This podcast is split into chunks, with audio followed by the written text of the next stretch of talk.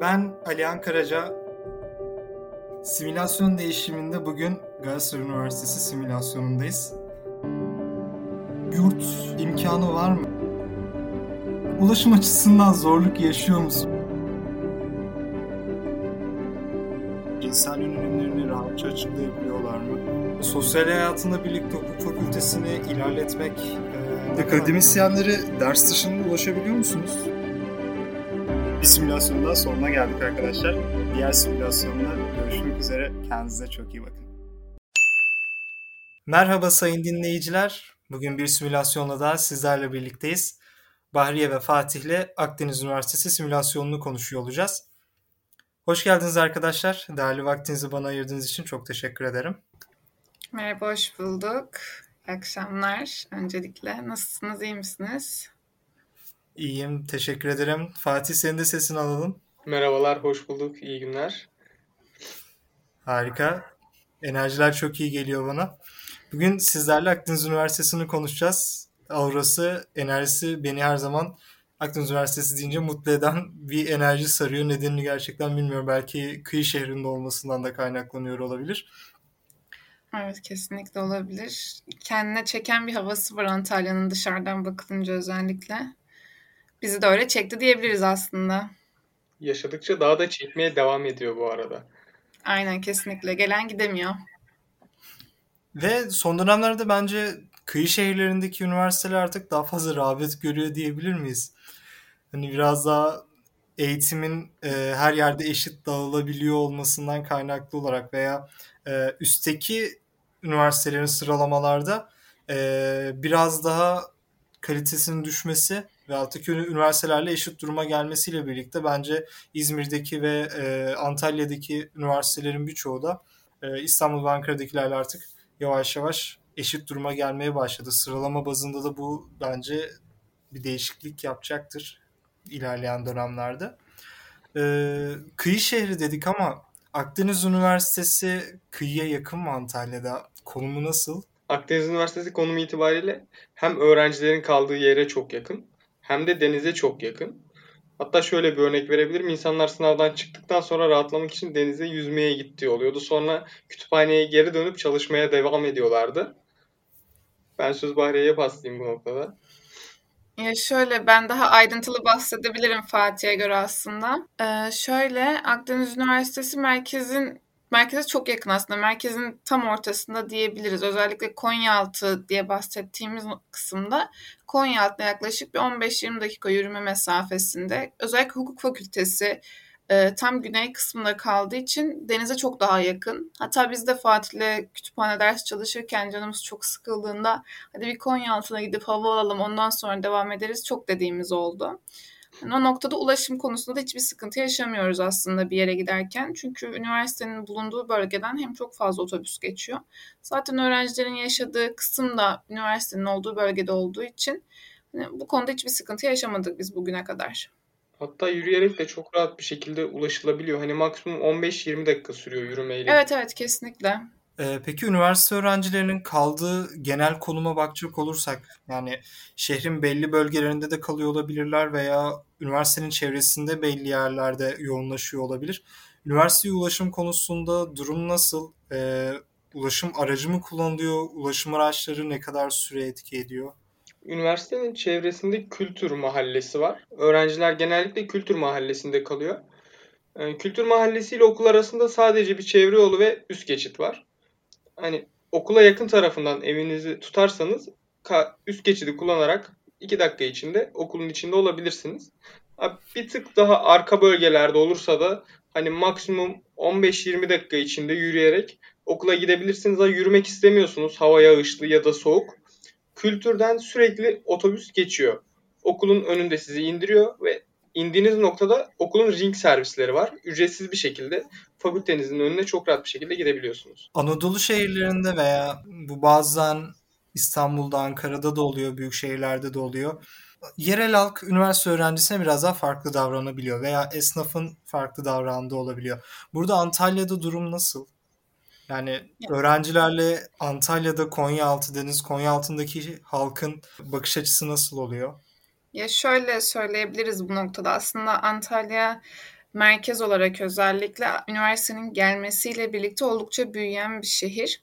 Özellikle o dediğimiz kültür mahallesi civarları olsun, üniversitenin etrafındaki bölgelerde o halk özellikle öğrencinin gelmesiyle zenginleştiği için aslında öğrencileri çok kısıtlama gibi bir durum ben karşılaşmadım açıkçası.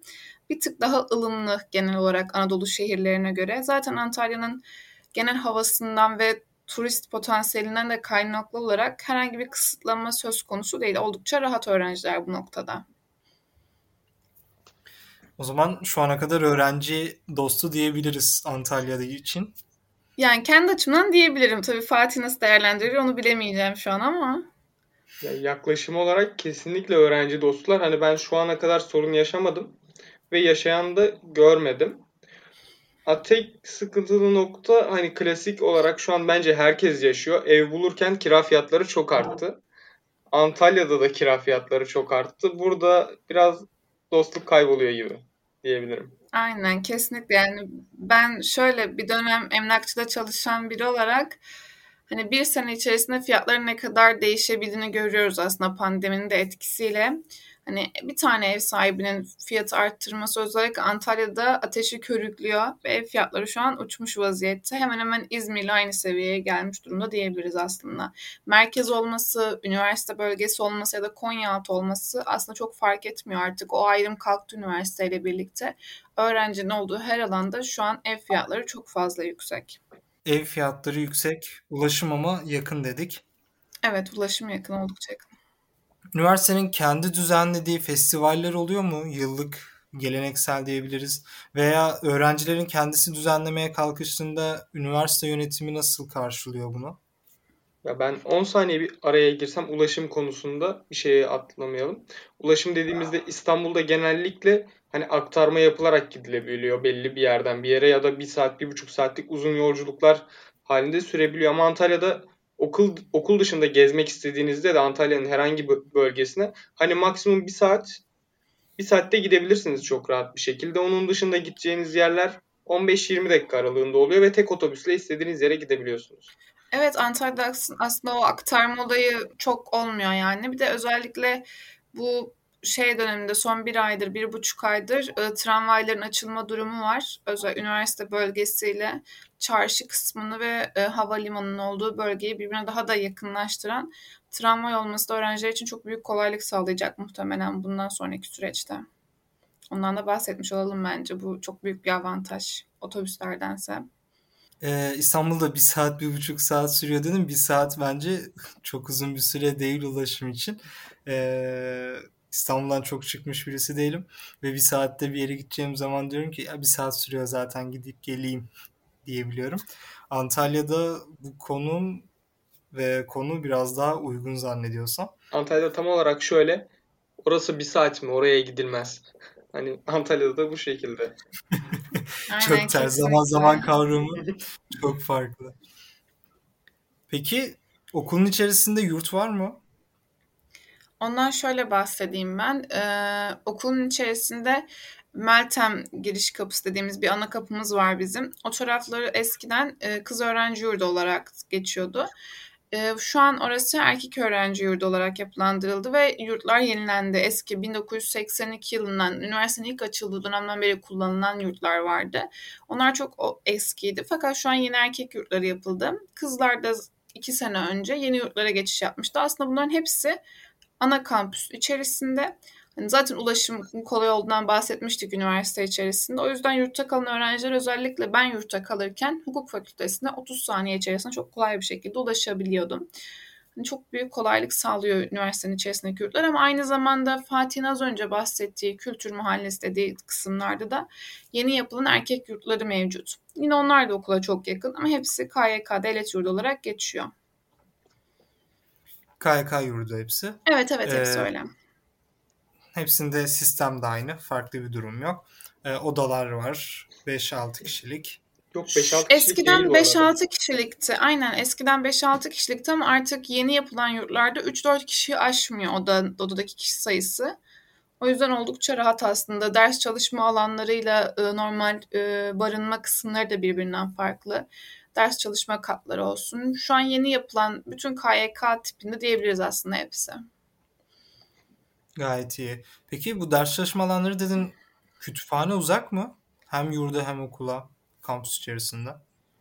Kütüphane ee, aslında özür dilerim Bahriye sözünü kestim sen devam edebilirsin. Sen devam et sonra ben eklemeler yapayım. Sen daha yakınsın kütüphaneye. Tamam kütüphane aslında onu da okul gibi düşünebiliriz. Hem bizim oku, okuduğumuz fakülteye hem de kültür kültüre çok yakın. Merkezi kütüphanemiz var. Ama kütüphane hani eskiden kalan bir bina olduğu için şu anki sayıyı çok fazla kaldıramıyor. Özellikle sınav dönemlerinde çok yoğun oluyor ve yer bulmakta zorlanıyoruz açıkçası. O kalabalıktan dolayı da merkezi kütüphanemiz biraz havasız kalabiliyor. Onun dışında hukuk fakültesinin kendi binasının içerisinde kütüphanesi var ve çalışma salonu var. Yani çalışma salonu da yine bir tık küçük diyebiliriz. Hani orada da çok rahat bir şekilde çalışılmıyor. Hani Akdeniz Üniversitesi'nin geliştirilebilir bir yönü olarak bir şey söyle desem ben kütüphane ve çalışma alanları derdim. Peki dersliklerde sınav dönemi çalışma gibi bir şans var mı?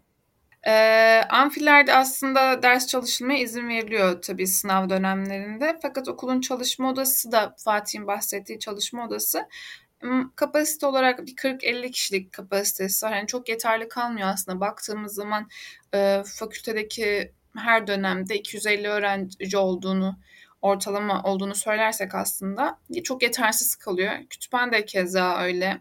Maksimum bir 30-40 kişilik kapasitesi var. E, bu noktada da biz merkezi kütüphaneye gitmeye çalışıyoruz. Fakat merkezi kütüphanenin konumu da öyle bir yerde ki aslında tamamen tıp fakültesinin karşısına konumlandırılmış vaziyette ve acilin yanında olduğu için hem çok yoğun oluyor hem tıp öğrencileri devamlı orada olduğu için hani bize aslında çok fazla yer kalmıyor noktada. O yüzden bir tık sıkıntı yaşıyoruz biz hukuk fakültesi öğrenci olarak ki sadece hukuk fakültesi öğrencileri genel olarak tıp fakültesi haricindeki çoğu öğrenci sıkıntı yaşıyor ders çalışma konusunda merkezi kütüphanede. Bu cidden geliştirilmesi gereken bir kısım Akdeniz Üniversitesi'nde. O zaman umarım en kısa zamanda kütüphanesini e, kütüphaneniz daha büyür veya fakülte bazında farklı bir kütüphane yapılır. Kesinlikle ee, inşallah. Peki sınıflar kaç kişi? Kontenjan kaç kişi ve derse giren kişi sayısı ne kadar oluyor? Derslikler yetiyor mu? O konuda ben sözü Bahriye'ye bırakayım. Çünkü Bahriye benden oldukça fazla sayıda derse girdi. şöyle eğer dersi alttan alan çok fazla öğrenci olmuyorsa amfilerin kapasitesi oldukça yeterli. Dönemlerde ortalama şu an 250 öğrenci olduğunu söyleyebiliriz aslında. Tabii bu kontenjan her yıl gitgide arttırılıyor sanırsam. Biz geldiğimizde 220-230 kişi civarındaydı. Ve zaten hani bizde Akdeniz Üniversitesi'nde yıllık sistem var ve devam zorunluluğu olmadığı için çok belli başlı derslerde devam zorunluluğu olduğu için Amfiler hiçbir zaman dolu dolu görmüyoruz amfileri. Ancak devam alınan derslerde çok doluluk olduğunda ve alttan alan öğrenciler olduğu dönemlerde tabii yer sıkıntısı yaşıyoruz. Onun haricinde hani rahat genel olarak bir tık daha geliştirilebilirdi masa sandalye olarak ama çok sıkıntı yaşamıyoruz kalabalıklık konusunda biz fakültede. Peki akademisyenlerin öğrencilerle iletişimi konusunda e, mevcut kalabalık bir etki yaratıyor mu? Yoksa direkt akademisyenlerle iletişim kurabiliyor musunuz? Akademisyenlerle çok rahat bir şekilde iletişim kurabiliyoruz ve hani onların bize karşı yaklaşımı da oldukça samimi oluyor. Hani istediğimiz soruyu, istediğimiz konu hakkında akademisyenlerimizle çok rahat bir şekilde sohbet edebiliyoruz. Ee, onun dışında Bahriye devamsızlık konusundan bahsetti sınıfta sınıf büyüklüğünü anlatırken. Bizim Akdeniz Üniversitesi Marmara ya da İstanbul gibi değil. Hani orada %100 devamsızlık yapabilirsin. Ama bizde devam zorunluluğu tutan hocalarımızın derslerinde %70 oranında derse katılmazsan derse kalıyorsun. Hani Akdeniz Üniversitesi'nin bunu bilerek gelmelerini tavsiye ederim. Ben ilk geldiğimde yine %100 devamsızlık hakkım var zannediyordum ama bununla karşılaştım. Ama bu tabii belli başlı derslerde çok fazla derste böyle bir sistem yok. Aynen her dönem mutlaka bu tarz bir ders oluyor. Hani hocalarla iletişim konusunda da ben de şöyle birkaç ufak ekleme yapabilirim. Ee, yani biz genel olarak her dönemde 2-3 tane mutlaka sınıf temsilcisi seçiyoruz ve onlar aracılığıyla aslında sorunlarımızı çok daha kolay bir şekilde iletebiliyoruz. Ama bu yolu tercih etmeyip de ya zaten hani amfilerin hemen üst katında hocalarımızın odaları var. Kapılarını çaldığımızda biz çok güler yüzlü bir şekilde karşılayabiliyorlar. Bu noktada hiçbir sıkıntı yaşamadık bugüne kadar. Aslında onlar da bizim onların yanına gidip soru sormamızı, merak etmemizi çok istiyorlar. Bu konuda onlar da çok istekliler. Hani bu noktada hiçbir sıkıntı yaşamadık bugüne kadar. Hocanın yanına gidip de ters bir tepkiyle karşılaşanı görmedik açıkçası. Bu çok güzel bir haber. Çünkü e, birçok üniversitede temsilci seçilmesi gibi bir durum söz konusu değil. Ve bu sebeple birçok arkadaşımız, birçok fakültedeki birçok arkadaşımız bu eksikliği yaşıyor. Hı hı. Ee, akademisyenlerle iletişim kurabiliyorsunuz. Buyurun. Evet evet. Şey diyecektim hani bizim aslında Akdeniz Üniversitesi'nin biraz geleneği gibi bu. Her dönem ilk bir iki hafta böyle çok heyecanlı geçer sınıf temsilcisi kim seçilecek acaba? Hani o da bir tık böyle şeyi arttırıyor aslında. Heyecanı arttırıyor fakültede belli dönem dönem. Hani sınıf temsilcisi seçince hocalarla iletişimi bir tık daha kolay sağlayabilecek kim olabilir? Kim bir tık daha öne geçebilir? Rekabet de artıyor bu şekilde. Ve güzel bir şey oluyor aslında bizim için de. Aktivite gibi bir şey diyebiliriz aslında. Öğrenciler arasında karışık... bir iletişim olmuş oluyor bence. Ya kesinlikle. kesinlikle öyle. Ve aslında bu karışıklığı da önlüyor. Çünkü 250 kişilik bir sınıfta bir konu anlaşılmadığında 50 kişi hocaya gidip soru sormak yerine sadece bir kişi gidiyor. Hocaya soruyu soruyor ve cevabını alıyor. Aslında belki hocalarla rahat bir şekilde iletişim kurmamızı sağlayan da bu. Hani aynı soru tekrar tekrar hocaya gitmediği için hoca da rahat bir şekilde davranabiliyor bize karşı. Bu çok iyi. Ee, peki bu durum dekanlık ve rektörlük iletişim konusunda da paralel mi? Ondan şöyle bahsedebiliriz aslında. Ee, bizim seçtiğimiz temsilciler, biz fakülte temsilcisi seçiyoruz fakülte öğrencileri olarak. Fakat e, fakülte temsilcileri de kendi aralarında bu pandemiden önceki süreçte böyle işliyordu aslında. E, genel olarak üniversitenin genelinde bir temsilci seçerek dekanlıkla iletişimi sağlayan temsilcilerin de olduğunu duymuştum ben daha öncesinde. Hani onların da kendi arasında bir e, seçim oluyor diye biliyorum. Hani böylece aslında iletişim, öğrenci akademisyen iletişimi daha kolay sağlanabiliyor bir noktada. Hani biz zaten sorunlarımız aslında artık hani öncelikle e, dekan hocamızla görüştükten sonra o da zaten rektör hocaya çok bir şekilde kolay bir şekilde iletebiliyor. Bu noktada da sıkıntı yaşamıyoruz hiçbir zaman. Bu da gayet iyi. Yani şu açıdan çok önemli. Ee, belki bir insanın en büyük acısı, en büyük isteği oluyor. Ee, Marmara Üniversitesi'nde biz bunun sorununu çok yaşıyoruz. Ben birçok üniversiteden arkadaşımla da konuşuyorum. Hepsi de bu sorunu çok yaşıyor. Ve e, bu podcast serisi sayesinde e, konuştuğum farklı fakültelerdeki arkadaşlarım da bazıları da Akdeniz Üniversitesi gibi bu durumu çözmüş durumda. Bu beni çok mutlu ediyor açıkçası. E, bu konuda da evet. örgütlenme ve e, bilinçli hareket etmenizden ötürü de öğrenciler olarak çok büyük bir tebrik hak ediyorsunuz. Bence teşekkür de hak ediyorsunuz. E, umarım Akdeniz Üniversitesi'nde bu durum hep devam eder. Biz teşekkür ederiz. Yani çok yetersiz kalınan noktalarda sosyal medyayı kullanıyoruz biz de her öğrenci olduğu gibi günümüzde. Hani çok yazılanlar, çizilenler oluyor. Tabii ki hocalar da sosyal medyayı yakından takip eden hocalar oldukları için mutlaka bir şekilde bize birebir cevap vermeseler bile üniversitenin genel bir açıklamasıyla bizi hocalarla tekrar bizi iletişime geçirerek sorunlarımıza bir şekilde çözüm buluyorlar mutlaka.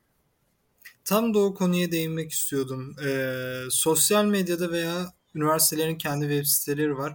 Akdeniz Üniversitesi'nin kendi web sitesindeki açıklamalarda olsun. Ee, yapılan açıklamalar zamanında ve anlaşılabilir oluyor mu? Kesinlikle o noktada biz şöyle mutlaka sınavlardan 2-3 hafta önce zaten yıllık sistem olduğumuz için yılda iki defa ve falan açıklanıyor e, programlar. Hani iki, e, mutlaka iki hafta öncesinde bizim hangi gün hangi hocanın dersine sınavı olduğu mutlaka belirli bir şekilde yayınlanıyor. Üniversitenin hem kendi sitesinde yayınlanıyor hem bizim o temsilciler aracılığıyla oluşturduğumuz WhatsApp gruplarımız var. 250 kişilik WhatsApp gruplarında. Bunlar tek tek paylaşılıyor. Aynı şekilde fakülteye de asılıyordu okul zamanında bu programlar. Hani o tarz konularda hiçbir sıkıntı yaşamıyoruz aslında. Duyuruları öğrencilere çok kolay bir şekilde iletilebiliyor. Gayet iyi. Ee, okulda biraz geç kaldığım bir soru oldu. Bunu da arada sormuş olayım. Okulda yemekhane var mıydı? Ee, üniversitede aslında benim bildiğim dört tane yemekhane var. Üniversitenin farklı yerlerine konumlanmış bir şekilde ama hukuk fakültesine ayrı bir yemekhane yok. Ama merkezi yemekhaneye yaklaşık 2-3 dakika yürüme mesafesinde hani çok yakın çok rahat bir şekilde yemekhaneye ulaşabiliyoruz. Ee, kampüsteki yerleşim yerleri, binalarla alakalı, giriş kapılarıyla alakalı çok farklı yerlerden bahsettiniz. Kampüs çok mu büyük? Kampüs çok büyük ve dört büyük ana kapısı var diyebiliriz aslında. Konyaaltı'da açılan bir güney kapımız var.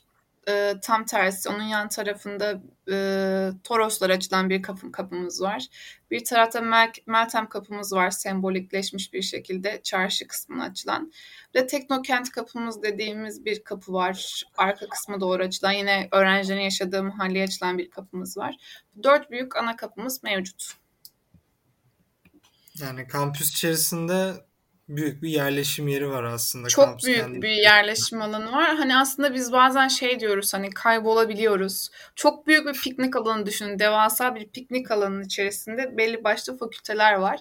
Hani aslında diyoruz hani buraya da bir fakülte, farklı bir fakültenin çok daha büyük bir versiyonu yapılabilir gibisinden konuşuyoruz bize zaman zaman. O da geliştirilebilir tabii ki fakültelerin çoğu binası ama hani biz memnunuz. O yeşilliğin içerisinde okumanın havası çok farklı aslında bizim için. Hani çok rahat Evet. nefes alabiliyoruz.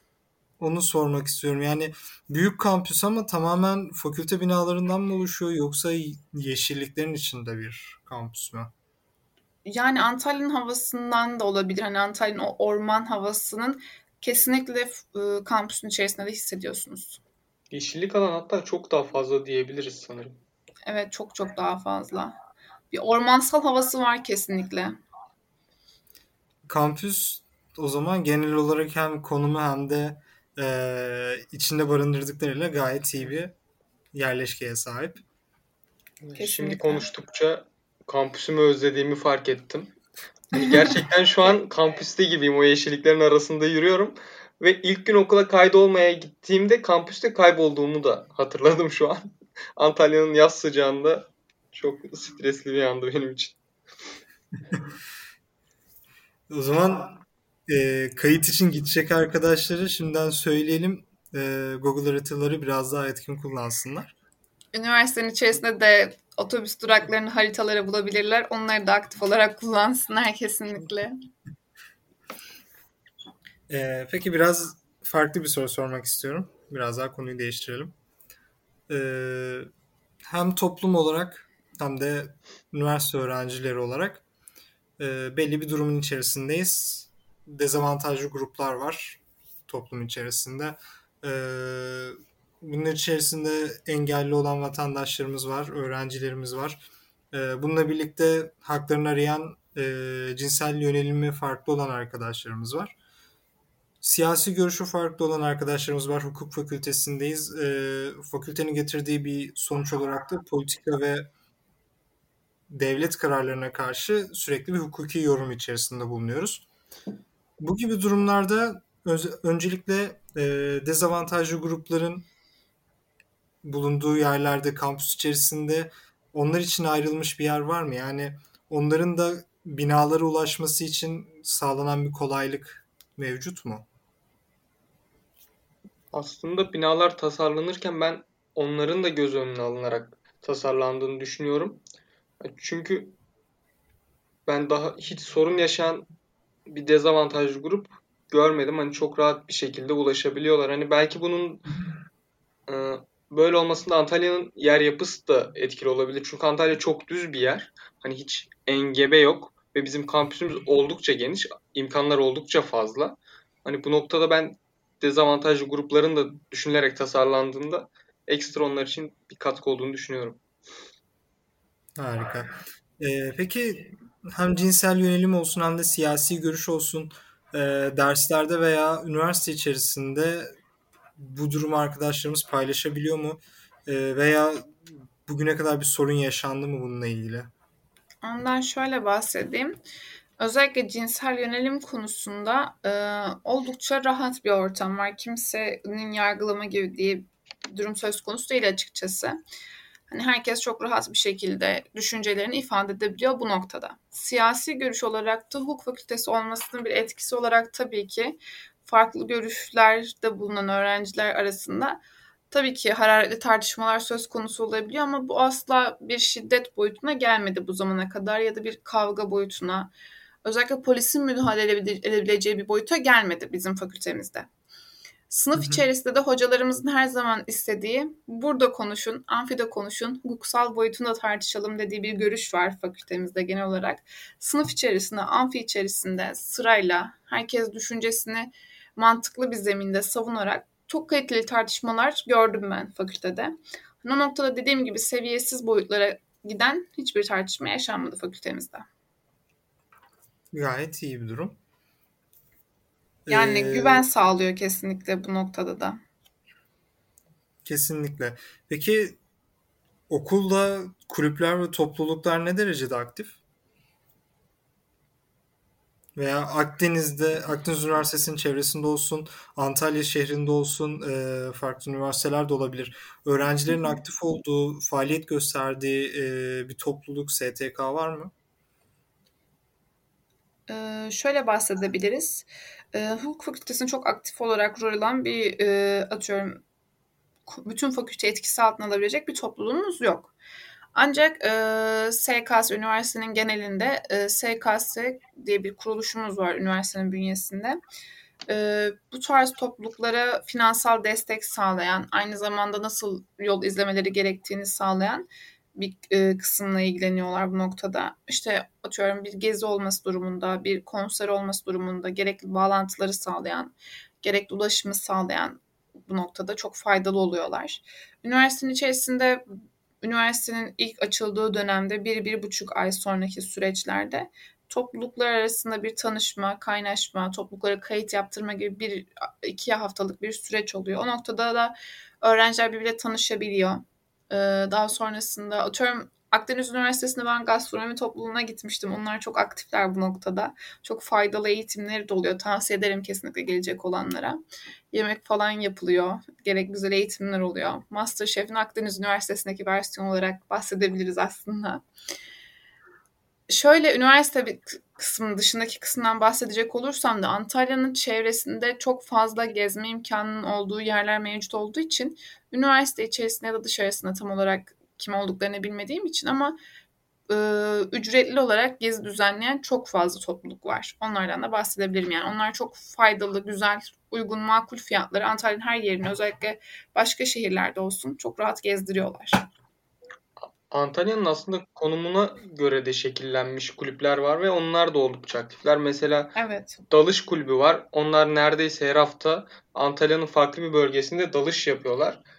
Ee, onun dışında dağcılık kulübü var. Hani Akdeniz bölgesi dağlarla çevrili bir yerde biliyorsunuz. Dağcılık kulübü de oldukça aktif. Paraşütle atlama yapan kulüplerimiz var. E, girişimcilik kulübü var. Aslında her insana hitap eden kulüplere sahip Akdeniz Üniversitesi ve oldukça aktifler. Evet evet çok fazla aktifler. Özellikle turizm kulübü de aynı şekilde çok fazla aktif olan kulüplerden biri. Tercih edilebilecek çok fazla alternatif var bu noktada hukuk fakültesi dışında. Yani gelen öğrenci bir şekilde şehirde aktif olabiliyor. Kendisine Kesinlikle. faaliyet gösterebiliyor. E, gayet iyi. E, önceki soruda konser ayarlama veya işte e, bir konferans ayarlama gibi bir söylemde bulundun. Üniversite kapsamında üniversite yönetimi e, festival veya e, öğrencilerin eğlence etkinliklerine nasıl bir bakışı var? Akdeniz Üniversitesi dediğimizde ya da Antalya'da okuyoruz dediğimizde insanlarda sürekli üniversitede konser oluyor, sürekli eğleniliyor havasını aldıklarını gördüm ben. Ama Akdeniz Üniversitesi'nde çok fazla konser olmuyor bu arada. Sadece Koç Fest e, olduğunda bir konser oluyor.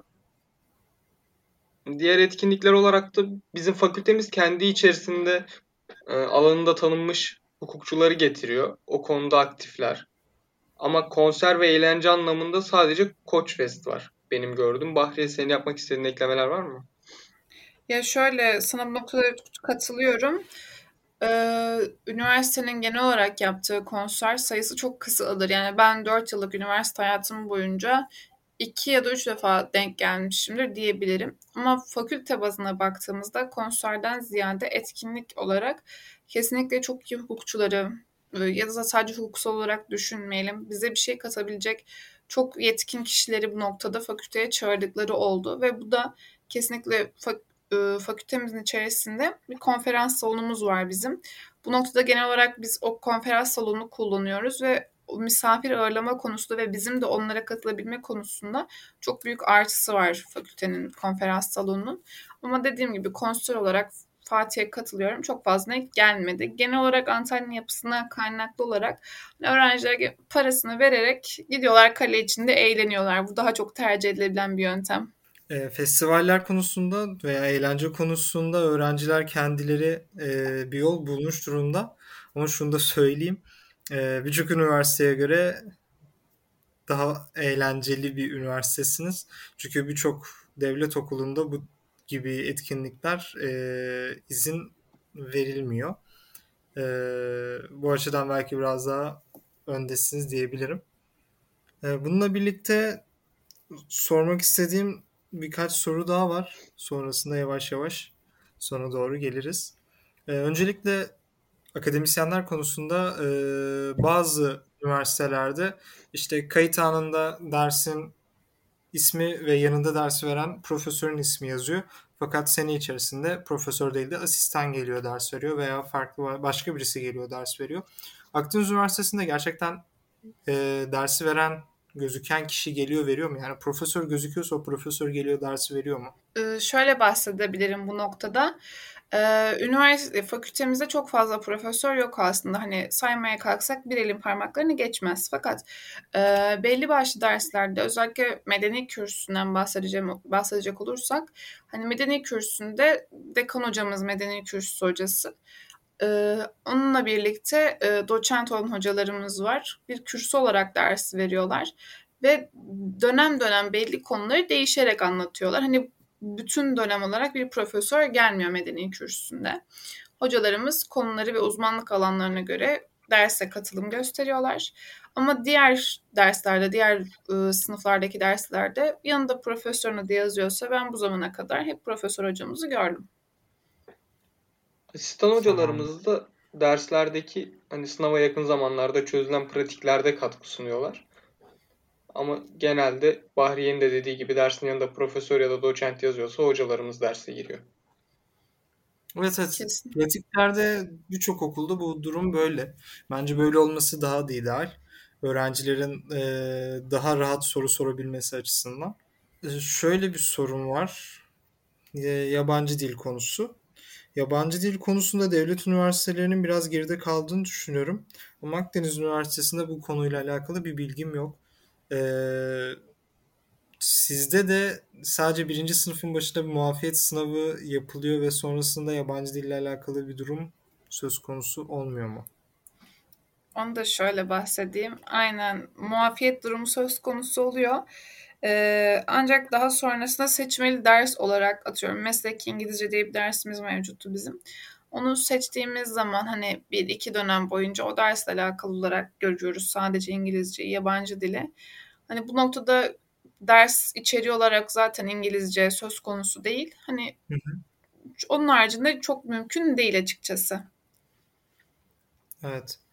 Ee, Birçok devlet üniversitesinde olduğu gibi. Kesinlikle. Durum Üniversitesi'nde de aynı. Ee, peki mezun olduktan sonra e, mezunlar arasındaki staj bulma rahatlığı veya kolaylığı ne durumda bulunabiliyor mu?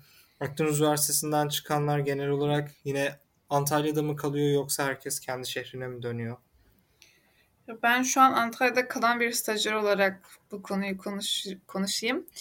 Ee, şöyle Antalya'yı Antalya'ya gelen Antalya'yı seviyor. Özellikle daha iç kesimlerden geliniyorsa Antalya'ya daha da bir bağlılık söz konusu oluyor. Antalya'nın o rahatlık, rahatlığı da insanı kendisine çekiyor açıkçası ve Antalya'nın e, avukat kapasitesi çok geniş olduğu için çok fazla avukat mevcut ve bu noktada da stajyer açığı da kesinlikle oluyor. Hani o noktada stajyeri bulma konusunda herhangi bir sorun yaşayanı ben bu zamana kadar duymadım. Hani tabii ki ücret vesaire konularına girmiyorum. O noktada çok farklı kriterlere iş gidebiliyor ancak iş öğrenme noktasında avukat aradığımızda bulamayacağımız avukat yok diye düşünüyorum ben staj konusunda. Ve Antalya Barosu da bu noktada kesinlikle büyük kolaylıklar sağlıyor diye düşünüyorum. Antalya Barosu bir de Türkiye'nin en büyük 3. ya da 5. barosu olması gerekiyor diye hatırlıyorum. Aynen An-. Antalya'nın bir de şöyle bir avantajı var staj konusunda. Adliye üniversitenin tam karşısında. Hani okurken de adliyeye çok rahat bir şekilde gidip duruşmaları izleyip hani önden bir bilgi sahibi olabilirsiniz dersler hakkında. Onun dışında staja başladığınızda da bürolar aslında ofis, hukuk büroları adliye çevresinde konumlanmış oluyor genellikle. Hani ofisten çıkıp 5-10 dakika yürüyerek çok rahat bir şekilde adliyeye ulaşabilirsiniz. Ve adliye kültür mahallesine de çok yakın. Hani sabah evinizden çıkıp 15 dakikada yürüyerek adliyeye gidebilirsiniz. 5 dakika daha yürüyüp büronuza gidebilirsiniz. Aslında ulaşım olarak Antalya stajyer avukatlara çok rahatlık sağlıyor. Ya kesinlikle fakülteyi bitiren bir öğrenci e, staj hayatına devam ederken de herhangi bir e, semt değiştirmesine gerek kalmıyor aslında. Yaşadığı bölgeyi aynı şekilde devam ettirip işe de başlayabiliyor bu noktada. Bu yüzden çok rahat bence. Bir hukukçu için okulu, stajyeri e, ve adliyesi çalıştığı yer tamamen iç içe. Akdeniz Üniversitesi'nde bu gerçekten mükemmel bir durum. Evet. Ee, tabii belki biraz da insanları sadece belli bir bölgeye itiyor olabilir. Ama bence üniversite hayatında Antalya'nın tamamında geziyordur arkadaşlar. evet kesinlikle. Hepsi aslında o deniz sahil kesimine oldukça yakın yani adliyeyi de aynı şekilde belirtelim. Yaşadığımız bölgeyi de aynı şekilde belirtelim. Evden çıksak yürüyerek yarım saatte çok rahat bir şekilde denize ulaşabiliyoruz. Şu an özendim. Marmara Üniversitesi Kadıköy'ün çok ortasında ve tamamen binaların içinde. Gerçekten yeşilliklerin içinde bir üniversitede okumak isterdim ben. Her zaman gezmeye bekleriz. Umar, umarım bir gün gelirim. En azından misafir öğrenci olarak. Peki sizce Akdeniz Üniversitesi'nin dışarıdan bakıldığında görünen farklı yönleri neler? Bilinmeyen yönleri. Antalya bence çok samimi bir şehir. Hani samimi belki tam karşılamıyor olabilir ama hani içi dışı bir diyebilirim. Böyle arka planda hani Akdeniz Üniversitesi'ni eleştirebileceğim bir nokta yok. Hani eleştirilerimi ben kütüphane özelinde yaptım. Bahriye Merkezi Yemekhane özelinde yaptı. Onun dışında benim aklıma gelen çok fazla olumsuzluk gelmedi. Bahriye senin var mı aklına gelen? Olumsuzluk ya, olum... olarak değil sadece de e, yani siz Akdeniz Üniversitesi'ne gitmeden önce bundan bir ön yargınız olabilir veya e, çevrenizdekilerle konuşurken sürekli Akdeniz Üniversitesi ile bilinen belli bir yanlış olabilir. E, Şöyle bahsedebilirim bu noktada. E, Akdeniz Üniversitesi aslında Antalya'da yaşamayan ya da atıyorum Adana'dır, Mersin'de yaşamayan öğrenciler için aslında hani o civarda yaşamayan öğrenciler için ilk tercih edilen bir üniversite değil aslında. İnsanlar genellikle İstanbul, Marmara, Gazi, Ankara Üniversitesi'ni birinci sırada kafalarına yazdıkları için Akdeniz Üniversitesi nedir, ne değildir, nasıl bir yerdir diye aslında çok düşünmeden tercih listesine yazılan bir şehir. O yüzden aslında insanlar çok büyük bir beklentiye gelerek ya da çok büyük bir ön yargıyla geldiğini düşünmüyorum ben Akdeniz Üniversitesi'ne. Tercih listesine denk geldiği için çoğunlukla gelinen bir fakülte, üniversite diyelim. O yüzden çok şeyle bir düşünceyle gelemiyoruz aslında. Burayı geldikten sonra tanıdığımız için genel olarak seviliyor diye biliyorum ben. Benim aklıma şöyle bir şey geldi. Antalya dediğimizde insanların aklına sıcak hava ve nem geliyor. Aslında bence Antalya yaşanılabilecek en güzel şehirlerden birisi. Çünkü sonbahar, kış, ilkbahar döneminde hava oldukça güzel oluyor. Hani ben kışın iki ay boyunca üstüme tişört ve ince bir kot ceket alıp gezdiğimi hatırlıyorum. Sadece yaz dönemi çok sıcak ve bunaltıcı oluyor ve biz de hani Antalya'ya dışarıdan gelen öğrenciler olarak o dönemde memleketimizde olduğu için o sıcağı çok çekmiyoruz aslında. Yani Haziran'da gelip Eylül Haziran'da gidip Eylül'de gelinecekse çok güzel bir şehir yaşama konusunda. Sıcağını çekmediğiniz müddetçe sadece gülü kokluyorsunuz ama dikenine katlanmıyorsunuz. Kesinlikle. Gayet iyi. O zaman eklemek istediğiniz bir şey var mı şu an için? Yani şu an için yok. Artıları eksileri bu yönde. Gelmek isteyenlere her Hı-hı. konuda yardımcı olmak isteriz. Her zaman da ee, bekleriz. Arada... Sadece gezmeye değil okumaya da gelin tabii ki. Yani çok güzel bir şehir. Ee, eğer izniniz varsa Spotify açıklamasına LinkedIn hesaplarınızı ekleyebilirim. Arkadaşlar da podcast'i dinleyip size Akdeniz Üniversitesi ile alakalı soru sormak isterse ulaşabilirler böylece. Tabii ki çok iyi olur. Hem Akdeniz Üniversitesi hem de staj bulma ya da staj konusunda danışma hakkında yardımcı olabiliriz. Gayet iyi. Daha yeni stajyerler olarak e, taze taze bilgilerinizi aktaracaksınızdır. Bunun için Evet. teşekkür ediyorum. Biz Ee, teşekkür ederiz. Teşekkür ederiz. O zaman Akdeniz Üniversitesi simülasyonunun sonuna geldik. Bu harika sohbet ve vakit için hem Bahriye'ye hem de Fatih'e çok teşekkür ediyorum. Bir sonraki simülasyonda görüşmek üzere. Simülasyon değişimi tamamlandı. Tüm verileriniz MEB dosyasından YÖK dosyasına aktarılmaktadır. Lütfen bekleyiniz.